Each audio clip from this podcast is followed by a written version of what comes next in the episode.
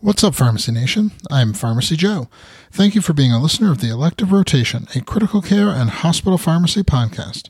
This is episode 683.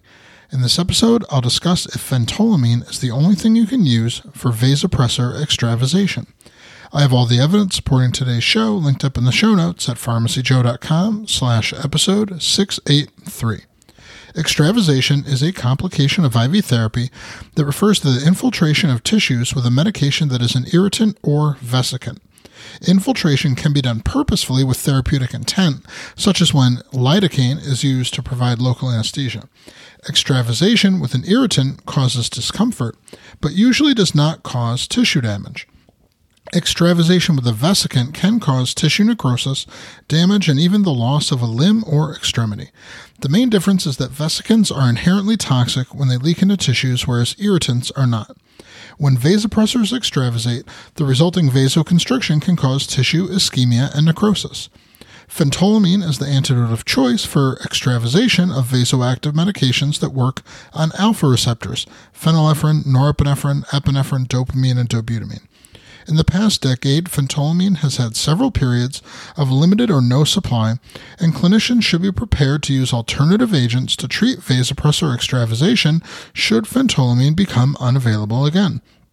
The two main alternatives to phentolamine for vasopressor extravasation are terbutaline and nitroglycerin.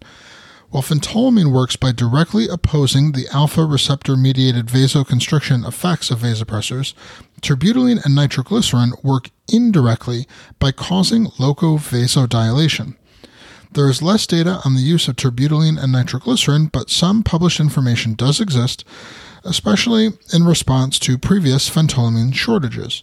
Terbutaline is typically diluted to 1 milligram in 10 ml of normal saline and infiltrated around the area of extravasation in a manner identical to phentolamine. The data for using topical nitroglycerin to treat extravasation comes primarily from reports of its use in children. Up to 1 inch of 2% nitroglycerin is applied topically to the site of ischemia. As the children in case studies required redosing every 8 hours, it is presumed that this redosing interval can be applied to adults as well if needed. Members of my Hospital Pharmacy Academy have access to practical training on dealing with extravasation due to vasopressors and other medications from a pharmacist's point of view, along with hundreds of other resources to help you in your practice. To get immediate access, go to pharmacyjoe.com slash academy. Thank you so much for listening.